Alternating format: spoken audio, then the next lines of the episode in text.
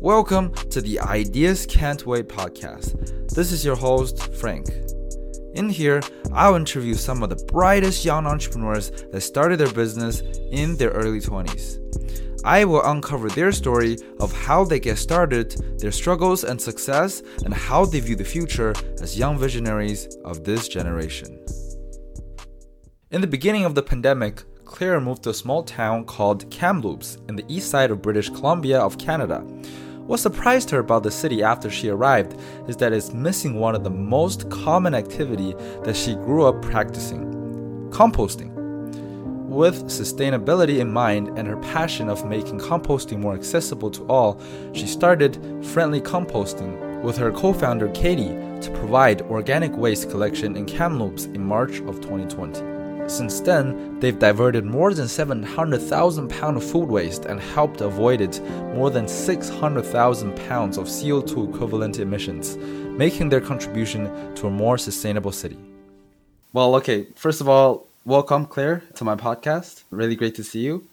And so I think I'll just dive right in. I'm not going to let you introduce yourself. I'll introduce you in the very beginning, but I want to know more about where you grew up and your growing up environment, your family. Maybe talk to me about that. Okay, so I grew up on North Vancouver Island in Campbell River, which is a smaller place. I think when I grew up there, it was probably around 25,000 and like heavy into fishing and mill things until the mill shut down and logging. Those are like kind of the main industries there. Both my parents were teachers, so that's kind of what I grew up with. I remember being shocked when I was like, what do you mean? Like growing up, being a kid and hanging out with kids my same age as me and being like, what do you mean your parents don't have summers off? Like, what do you mean? Like, not all parents just had summers off, but both my parents were teachers and I just thought that was normal. Sorry, there's a working outside. Yeah, so both my parents are teachers. My mom's from Vancouver. My dad grew up on North Vancouver Island as well. And then I'm the youngest. So I have a sister who's 6.5 years older than me and a brother who's 4 years older than me. So we're kind of spread out. Yeah, so I grew up in Campbell River. I was a good student and I was super into sports. I mostly played volleyball. My dad has quite the sports background. So my sister and I both really took to volleyball, but I kind of played everything growing up. And then when I went to university, volleyball was kind of the dictator of where I went and not necessarily like the school. So I got recruited, actually bounced around a lot for university, and all for volleyball. Okay, you mentioned both of your parents are teachers. And I wonder, what is it like growing in a family where education or academic is sort of the center stone? Yeah, that's a good question. And I think that if you were to ask myself and my two siblings, like my brother and my sister, I think we'd all have different answers.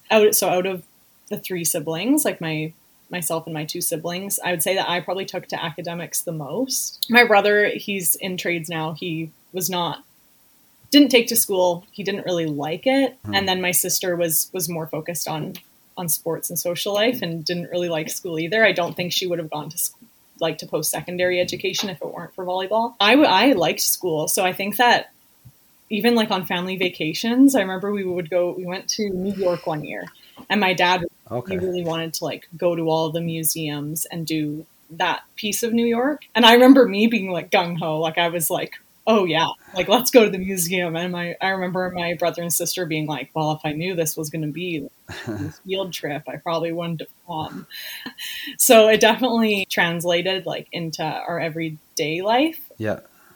In terms of like what we did on vacations and right. Like learning and structure and planning.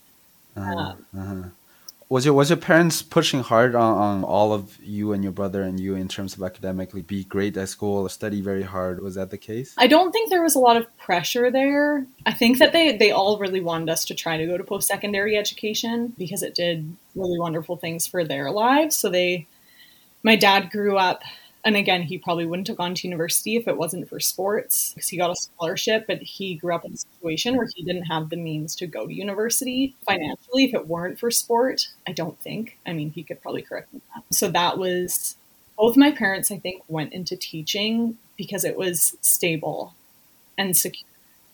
So my mom was in a similar situation. I think my mom was the first person in her entire extended family to go to post-secondary education. Yeah, so they both kind of grew up in a way that made them kind of value what education gave them.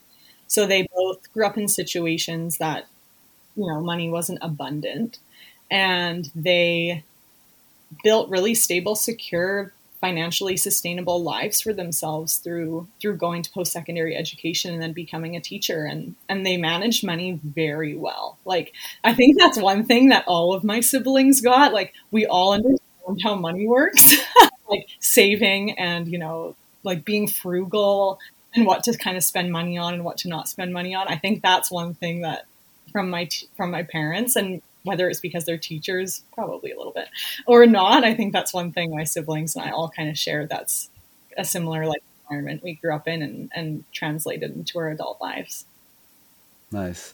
And you mentioned your dad sort of got into college or university through sports. And I think that's had a huge impact on you. And how has that influence on sports, like, for example, volleyball, had on you? Were you growing up playing volleyball, or did you make that a goal, or how was that environment like? Mm-hmm. Yeah, I think it was a big influence, like definitely that bonding piece and then a bit of like of guidance, but I never like felt a lot of pressure to like play the high level. And my mom is like kind of the devil's advocate for sport. Like, you know, when basketball's up on the TV and my mom's the one going, it's all business. And my dad's like, come on, like, look, it's like fun and exciting. It's a sport. My mom's like, it's a business, but it's great for your health. So I feel like my mom was always kind of like, it's for fun and it's for health. And if you love it, we're there to support you. And they really like bent over backwards to give me those opportunities to play. Like, I grew up in Campbell River. It's not exactly like a central hub for anything. So we traveled lots for sports. So my parents were very good in that way. And then I think above all, like my mom's not a huge sports fan, but she played a lot of sports growing up, and she was very like, this is good for your health and it teaches you a lot of things. So I've actually now read a couple articles of like why varsity athletes should be your next hire. And it's actually something that my business partner and I bonded over as well. But I think like beyond just like, you know, being an athlete, there's so many benefits beyond just that title or going to post-secondary education or whatever it is. But, you know, there's like the health aspect. Like being an athlete allowed me to learn how to take care of my body, and it kind of forced me to, which was good. So there's a health component. I learned how to work as a team. I learned self-discipline, I think, is like a huge one, self-discipline and hard work and kind of all of those. There's so many different aspects of being an athlete that translate into everyday life career. And so I think my parents were really big advocates for that. And I think my dad was a bit of a driving force in that because it was his background, but my mom like definitely saw the benefits and supported that. I guess you mentioned you starting the volleyball, like because your family and like it's had a lot of benefit to you, but you were sort of playing it more professionally. And maybe you can tell me more about how you got very serious into volleyball and what the story was that about? Yeah. So I feel like going through high performance volleyball in high school, they kind of start grooming you for that. So like introducing you to how to work out and nutrition and all of these things. And then that's kind of like in hopes to play varsity. So that transition into varsity was a big adjustment. And I think that happened in two stages. I think the jump from high school to college level, which is what I played for my first 2 years, was like, okay, this is like a bit more serious. Like when you show up into the gym, you're expected to walk in and give it your all. And there was countless amount of times where like I'd walk into the gym and maybe I was having a bad day or I wasn't playing well. And especially second year, he'd be like, you can just go. You can just leave. You're not showing up today.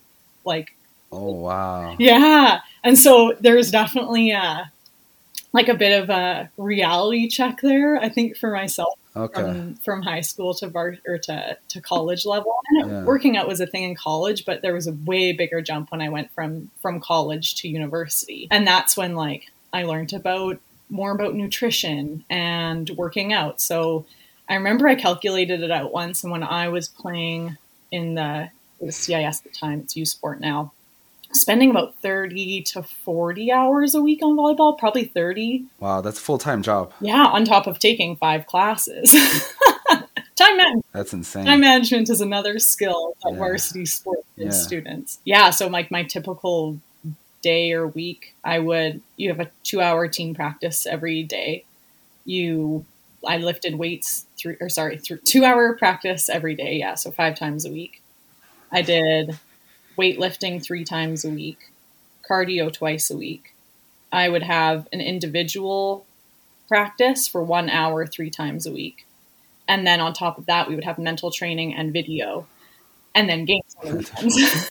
So it was just a lot. And there's a really, really steep learning curve. And I think that happens differently for everybody. Like, I think that everybody's like, for me, time management, I was quite good at. I excelled in taking a high course load and managing volleyball, but I wasn't very good at weightlifting. Like, so I needed more help with that. And I was new to the league and I was a bit, out of my pay grade. So I had to have more one-on-ones with my coach and watch more video with my coach. Whereas other people that maybe came more naturally, but time management was hard for them or the academic side was challenging.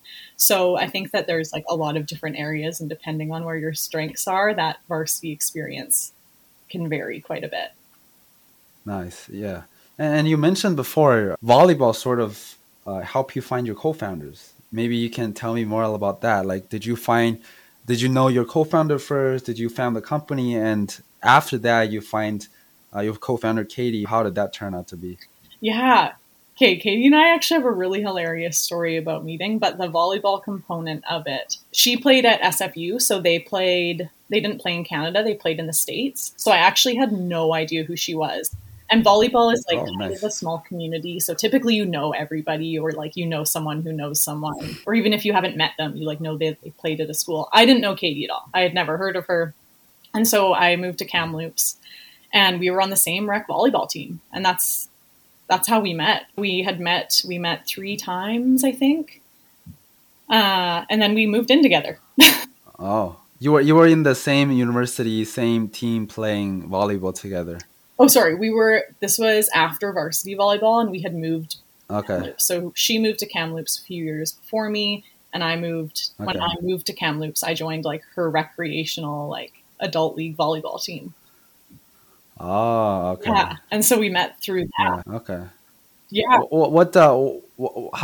What made you move to Kamloops? And is Katie originally in Kamloops? Yeah, so Katie is not from Kamloops. She's from the Lower Mainland. She grew up in Ladner, and then she moved here to Kamloops probably 7 years ago for a relationship at the time. Oh, okay. And I moved just for relationships. Yeah, I think so. I think she was looking for a change, and I don't know. And then I moved for the same reason. I had finished university, so after I finished university, I went and traveled around Spain, actually walked across Spain. And then I moved to Kamloops with my boyfriend at the time. And so he... Was your boyfriend in Kamloops? Yeah. He had a job in Kamloops and I was kind of like in a transient place in my life. I didn't have a job or like a specific area I needed to be. So I decided to move to Kamloops as well. And then he invited me to join his rec volleyball team, which Katie was on. And that's how I met Katie. Okay. Yeah. And then... This is like a story that we sometimes share and sometimes don't, so I will share it. That's okay. Yeah, share it, please. But, so Katie, I met Katie once at volleyball, and then I found out that my significant other at the time, my boyfriend, was not being super truthful about a lot of things in our relationship. And so I like had suspected he was cheating and had discovered a lot of lies because we did long distance for a little while and he was living in Kamloops while we were doing long distance and I was in Edmonton. And so I discovered some things that were fishy to me and I actually reached out to Katie because based on what I found from him and learned, I knew Katie knew what was going on. And so I had met Katie maybe twice and she was immediately traveling and I messaged her being like, listen, I understand I might be putting you in an awkward spot. I'm new here. I don't know anybody. I just really want somebody to lay the truth on me. Like whatever it is, somebody be truthful. And so she just sent back paragraphs and was like, here's everything I know. Like, oh my God. Yeah. And so I Yeah. That's a very strong bond between you guys. The fact that she's able to tell you all that and you trusting her too. Totally. She was just super honest. And she was like, if I was in your situation, I would want somebody to be honest with me. So I thanked her, and she was traveling for a couple of weeks. And then I moved in with a couple of friends I had in Kamloops and was trying to figure out, like, do I stay? Do I go? Okay. I hadn't been in Kamloops long, maybe like a month. So I wasn't like super tied here. And then Katie ended up coming back from traveling, and we sat down and just like had a chat in person about it all. Yeah. And then she came back from New Zealand and broke up with her boyfriend, and we were both looking for... Oh. So as soon as she tell you about the story about your significant other at the time, you decided just to break it up and then continue with the life. Yeah. Okay. As soon as I found out everything, it was like absolute deal breaker. Like, I didn't tell him for probably like 4 days. We were living together, and I knew everything he had done. And I... Oh my God, 4 days? 4 days. Because I was like, I need to get out of here. And I didn't know that many people in Kamloops, so I slowly started packing up my stuff, and I like arranged a living situation, and then I confronted him about it. And then I like grabbed my suitcases and left. It was a swift exit. Oh, wow. And then by the time you left, did you find a new roommate, or did you find a new place to live? I guess you and Katie was arranging something of living together, right? Yeah. So when I moved out of my boyfriend's house, or like where we were living together, I actually moved in. I just like, I went to our mutual friends, and they were the only people I knew in Kamloops. And it was the same situation when I approached Katie, and I was like, I understand this might be putting you in an awkward spot. And I approached them and was like, I know you're friends with my ex, but I really need a place to live. Okay. So I crashed for 3 weeks. Oh, wow. And you know what? This is when we went out to Halifax. This is who I met up with. Okay. This is the guy that I stayed with, him and his girlfriend. So I stayed for 3 weeks in their addict studio suite. That's gonna be a lot of story happening in there. Yeah. So I was very thankful they took me in for 3 weeks, and then I found a place to live just like on a month-to-month basis. And then quickly after that, Katie came back from traveling, and she was looking for a roommate, and we went and like found an apartment together. Okay. And you guys start living together, and I guess you guys started becoming very good friends. And how did the friendly composting origin started between you guys? So we probably lived together for about a year and a half. I think we moved. Yeah. We were living together for about a year and a half. And Katie was at the time managing Earl's, like the restaurant. Okay. And she was ready to move on. She was just kind of over it and looking for something new. And she did. Do you know what College Pro is? College Pro, I'm not sure. It's like a student painting company, and it's kind of like you if you're a student, you like buy a franchise and you book jobs and... Oh, so like student, you basically own the facilities, act as a business owner. Yeah, yeah. So it's like a lot of student, and I think there's one called Student Works here now in BC, similar concept. Right. And so Katie did that through her undergrad while she was playing varsity volleyball and doing all that kind of stuff. And she loved it, and she did amazing at it. She has like awards for excellence in that franchise. And she loved the home services. She loved being her own boss. So part of her transition out of the restaurant industry was she really wanted to get back to that. She really wanted to start something for herself. And she was pretty passionate about the home services industry.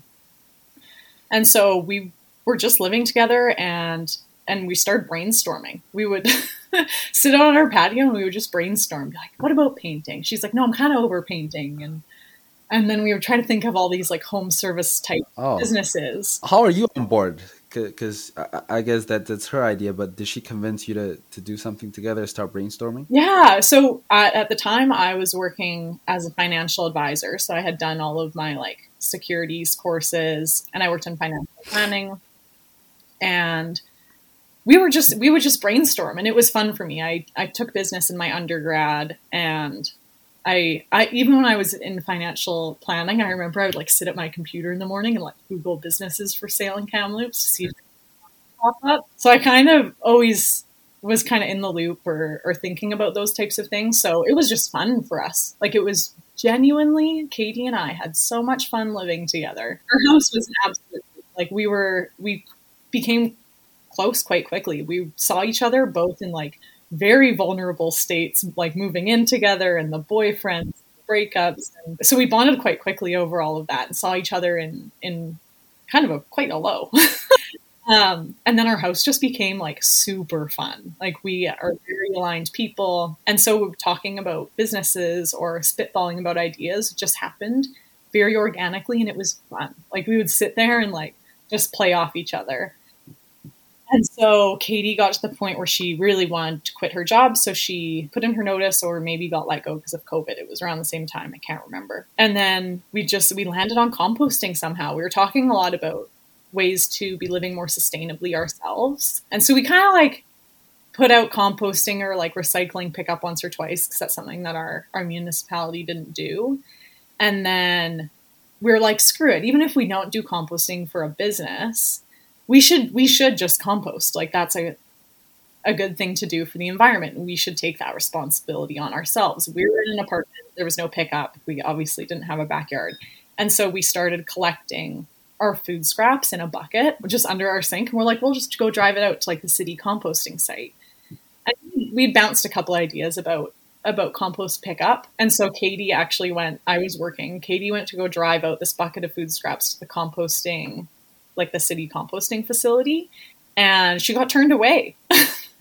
So she showed up and she was like super proud, like, here I am, I got my bucket of compost scraps here, like ready to be composted. And the city worker was like, yeah, we don't accept food scraps here. It's only yard waste. Like, we only compost.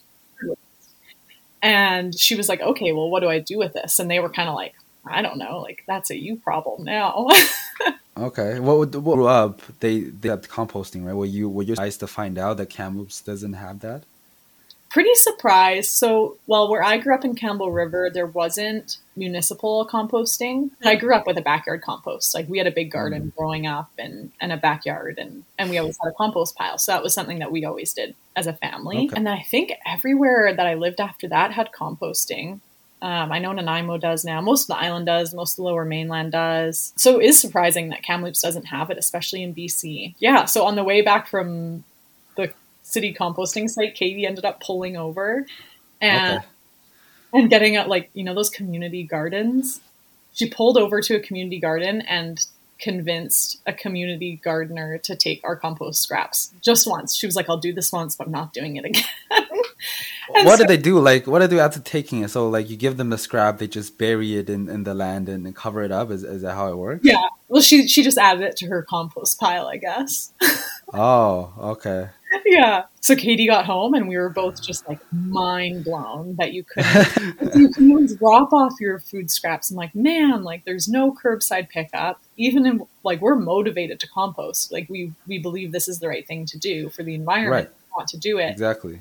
And we don't even have a place to like drop it off. Like, this is ridiculous. This is so inaccessible. And so that is like when we sat down, we're like, okay, how would this work? Like, how could we get this off the ground? Like, if we're feeling this frustrated and like mind blown that there's no composting here, there's gotta be like a couple other people feeling the same way in this city.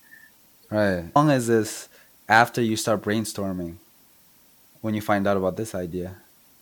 It happened pretty quickly. I feel like we were maybe brainstorming for a couple weeks casually. And then as soon as we went and tried to drop off the compost scraps and failed, or didn't fail, we figured it out, but realized there wasn't a solution in place. That's when it was like, okay, yep, we can figure this out. We can problem solve this. When you were you brainstorming like cool ideas or problems from problems? How did you approach the brainstorming? Ooh, that's a good question. Most of it was around, I don't really remember all of it, but I remember a lot of it being around home services. Home services, okay. So like painting or pool maintenance or yards or delivering. Yeah, I remember Katie had a couple really good conversations with some people in her network about home services. And because she'd worked in the space already, she knew she liked it. So that was where a lot of our conversations just started. Because of those reasons, that was kind of like a central idea that we kept on going back to. I mean, I remember we brainstormed about a couple other like random things, like not random, but like restaurants or like more still service-based. A lot of it was service-based. And that was kind of like where our strengths were. But yeah, I remember us talking about like restaurants or breweries or, but yeah, we always kind of kept coming back to home services. That was nice. Like a gravitation to that. Okay. And after you find the problem of not being able to compost, action immediately after that. I think we sat down and like started being like, okay, how would this work? Like, what would it look like? And we kind of started with the customer experience. Like, what would the customer experience be? And then kind of worked back from there and then figured out, okay, that's the customer service. Then what would the logistics look like? What would the finances look like? What would this look like? And kind of worked back from that. Okay. But I remember Katie stayed up, like I was still working my 9-to-5 job. And at this point, she was done her job and COVID was just starting. So this was probably like mid-February 2020. Okay. And I remember one day we went to bed and woke up in the morning and Katie was like, I was up almost all night. And she like had her journal. She had her journal with her and it was just like notes scribbled all through it about what this composting service could look like. Wow. And that was definitely a moment where I was like, okay, like that was the spark. Serious. Like this isn't like bouncing ideas anymore. We're like diving deeper into this one. Okay. What is the initial days like after you guys, you know, plan and what are you guys doing right off the bat? We went to a thrift store and bought buckets that used to have pickled eggs in them. And we dropped them off to our friends' houses and voluntold them to compost. We were like, here's a bucket. We're just going to give this a go. So fill it up with your food scraps. We'll be back next Tuesday and we'll pick it up. And it was like a total trust exercise. They had what they were signing up for. We had no idea what we were going to do with the compost once we picked it up from them. And that was something that like myself, especially kind of, we talked about my background where my parents were planners. I would consider myself a planner. I love a good plan. The unknown freaks me out and I'm trying to embrace it more. But by nature, I like to know what's going on. And so I would say I was kind of more uncomfortable with it where I was like, I think we need to put more thought into this. I think we need to figure out logistics. We think we should try to price things. And Katie was like, nope, I just want to get started. And I was like, okay, but we don't have any sort of plan. Like we have some buckets and we have no, like we know that you can't drop this compost off anywhere. We have nowhere to take it. And she was like, yep, I feel itching. Like I'm itching to get started right now. I just need to go. And I was just like, this is so not how I operate. Yeah, so we dropped off all the buckets to friends and families, picked them up the next week, and I was still working my job in finance. And I remember I showed up to my job at finance maybe 3 weeks in a row just with compost bins. I had a hatchback, just my hatchback filled with compost bins. Oh, really? My boss was like, what are you doing? And I was like, I don't know. That's compost. I need to take it somewhere. Yeah. So after you give all the bins to your friends, they fill it up, and what did you guys do with it? Yeah, so we picked it up. We were stuck with it for probably about 2 weeks, just in the back of our cars with nowhere to take it. And then with all the food, isn't that going to like smell really bad in the back of the car? Or well, the buckets were sealed, so the smell wasn't bad. But yeah, really hoping there wasn't going to be like a spill or a car crash, which is why my bosses thought I was absolutely nuts when I was still working my office job. But through that job, actually, is how we met Jill, who you saw. Jill, yeah. Through that job, we met Jill, and she worked at the university and worked in the regenerative agriculture space and sustainable ranching and all of that kind of stuff. And she had a farm. And so she heard what we were trying to do when we met up with her, and she had a spare field that she wasn't really using. And so she really generously offered for us to start composting there. Okay. And what did you guys do? Like, did you guys know how to compost before? No. What did you guys do with all those buckets? We dumped them in the field and we covered them. We covered them in hay because we read on Google that was like a good thing to do. Okay. And basically we sat down with Jill. She was very passionate about what we wanted to do, but she was like, I'm not going to learn about composting. So if you guys want to do this, I'll give you this land. And I would be super honored for you to be a part of my story here at the farm. Like, you got to learn how to compost. Yeah. She was a huge mentor for us early on, one, just with providing us with that space and allowing us to get started. But she works for the university. Her job at the university and the program that she ran at the university was essentially to help ranchers and regenerative agriculture practices build financially sustainable models to continue their business. Okay. So she actually sat us down and helped us take a look at what we were thinking of charging people, what our expenses would be, and how to lay that all out in a spreadsheet to see if we were going to be profitable or if this was like a sustainable business model. So she was a huge, huge help for us early on the process, the compost side of things, but also on the business side. She kind of helped us get a little bit of confidence and add a bit of structure to what we were trying to do. Right. So once we had that, we decided, okay, we're going to give this a go. Like, we have all our bases covered. You know how it operates. Yeah. We drove, and at this point it was like full on pandemic, like BC was shut down. Our service was all going to be socially distanced, so it didn't really affect us in that way, thank goodness. But we drove we needed more buckets.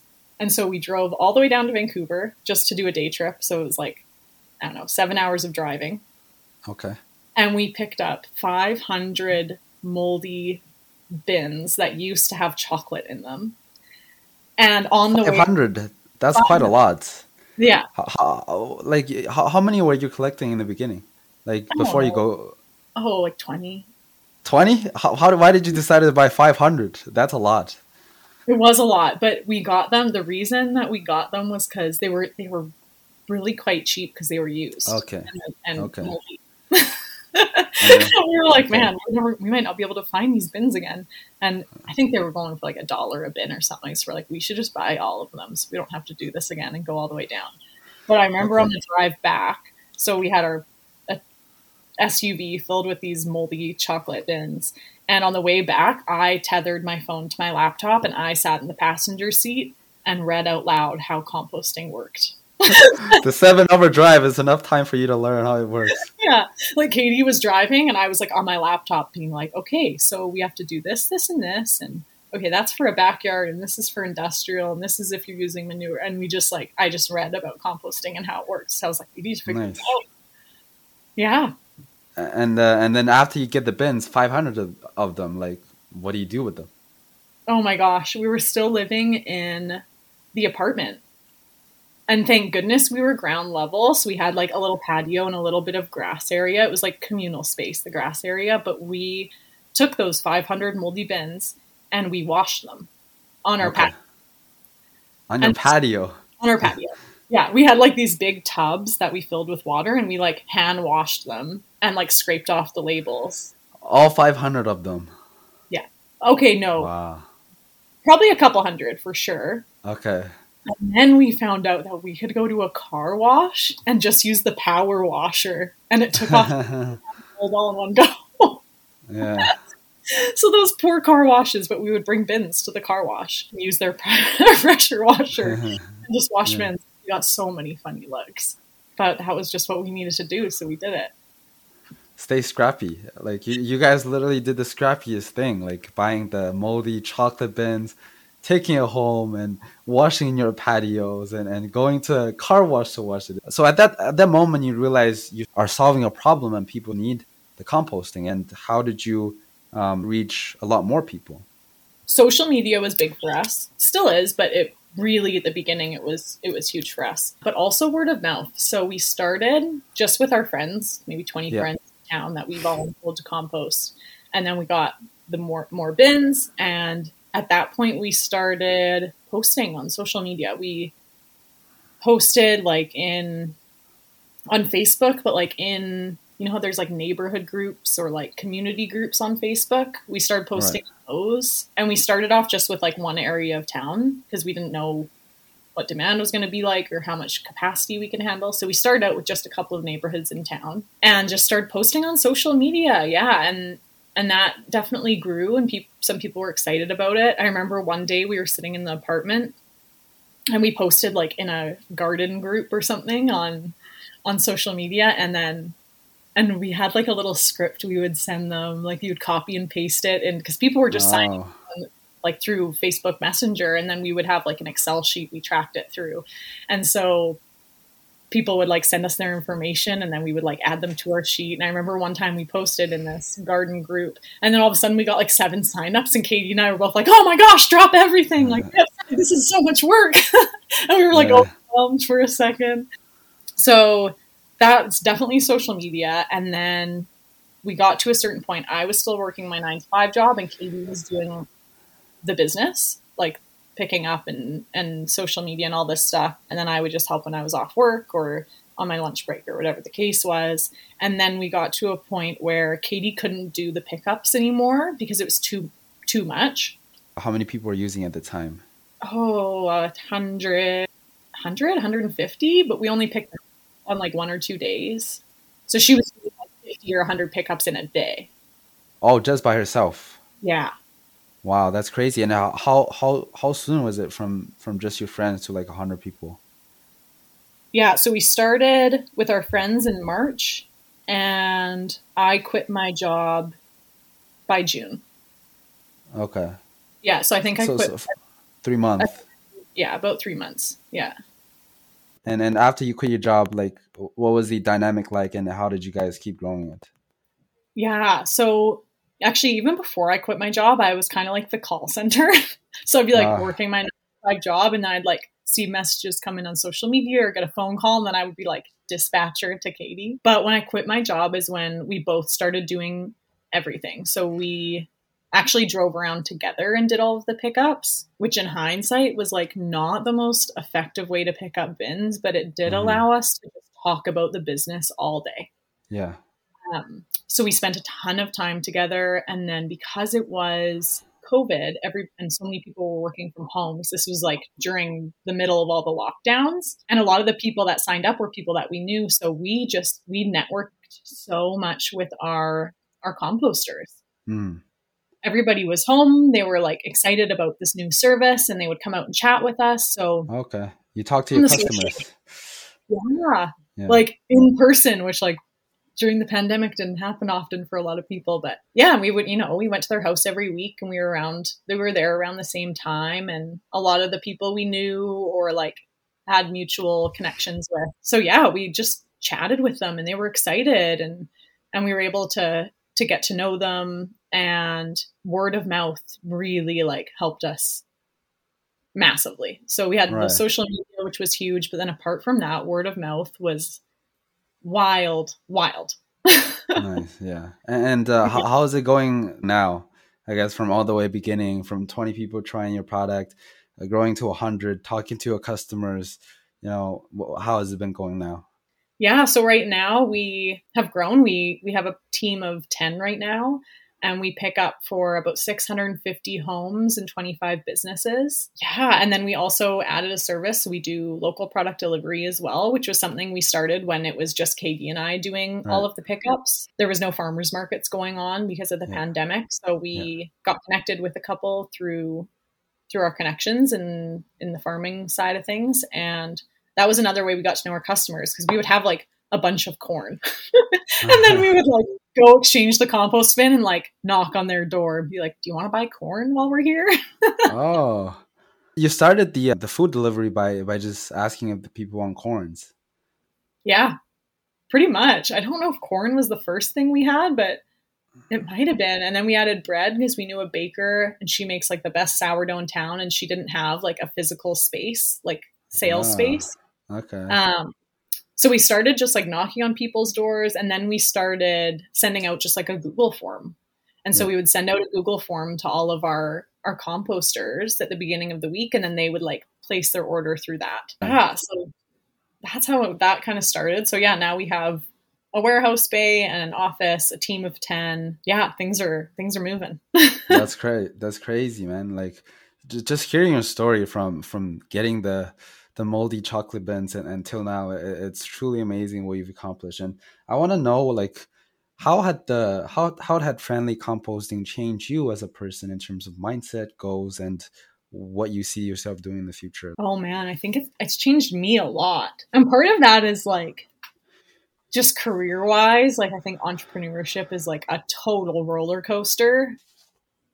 And I think that Katie and I approach things quite differently. Like Katie and I complement each other very well. And we knew that from early on, like even before we started the business, like we would go to, I don't know, Walmart, and we would have like the most efficient Walmart shopping trips. Like we were just like so decisive and communicated well. When we started the business, we would have like a list of everything we needed to do. And it was like very obvious and clear when it was like, that's a Claire job, that's a Katie job, that's a Claire job, that's a Katie job. And then we just had a ton of trust in our relationship too. So I think that just from working with one another, we've learned a lot from each other. Okay.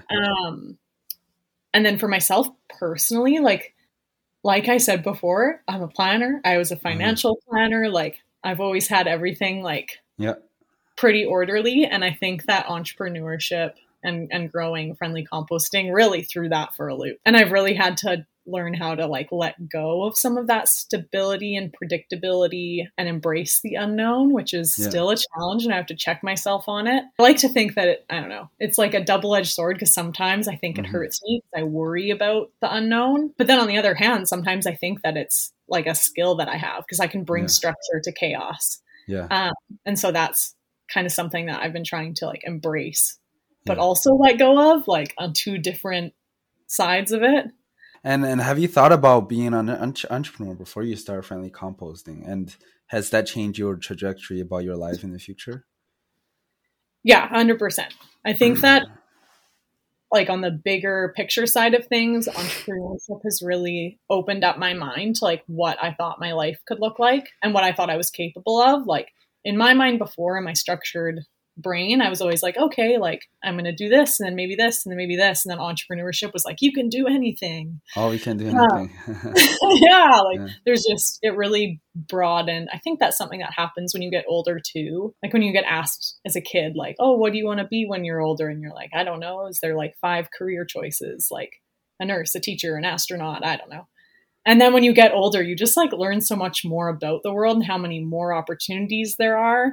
So I think part of that comes from just like getting older in age. But then the other piece of it is entrepreneurship, when you're like, you can really do whatever you want if you have the right skills and apply yourself and work hard and do all these things. So I think that is definitely a big piece of it. And then through entrepreneurship and being involved with different organizations like EO, I think I've just like developed a lot more as a person as well, and have like tools and resources and networks to do that. So I think that that's changed me quite a bit. It's really amazing what you guys have been doing, you know, for the environment.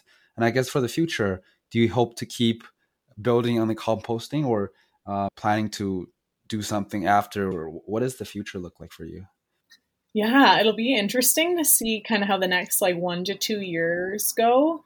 I think composting, like we have, is going to be a part of my life for a very long time. But both Katie and I are excited to look to do new things as well. I think that working in like the eco sector or the sustainability space is something I'm quite passionate about. It's what I'm doing schooling for now. It's something I think is important and aligns with my values. I wouldn't be surprised if I strayed from it a little bit and did something else that was exciting, but definitely like if I was looking to build another business, then I would be like really happy if it was in that space and in that sustainability impact side of things. Nice. And finally, give me one advice for young, ambitious people who want to start their business. Ooh, I think like networking, talk to people, and not to be afraid of failure. I think that fear of failure is like something that holds a lot of people back. Yeah. And I even see it like sometimes when, I don't know, we make a change in the business or we know something's coming down the road that's going to impact the business, and people like, it's funny seeing people's reactions where some people are like, oh, well, that's business. And some people are like, oh no, that could be a failure. And you're like, it's not a failure. That's so not a failure. Everything you learn through entrepreneurship is a lesson. I believe that. Nice. And I think listen to your story. What I learned is that you guys actually went through the process of finding a problem because you discovered the composting wasn't a thing, and you tried it out going to the municipality, and you find this is a problem, and you start experimenting with your friends and see whether they would react. And then you started out very scrappy, getting all those bends and talking to your customers, understanding what they want. I think these are all the great methodologies that a startup or entrepreneur should have. And you guys did all of them without even learning about the methodology and just doing it like organically. I think that's super great. And if, for anyone who's listening, I think talking to customer more and stay scrappy in the beginning, find a real problem to solve. That's, I think, the most important thing for running a startup.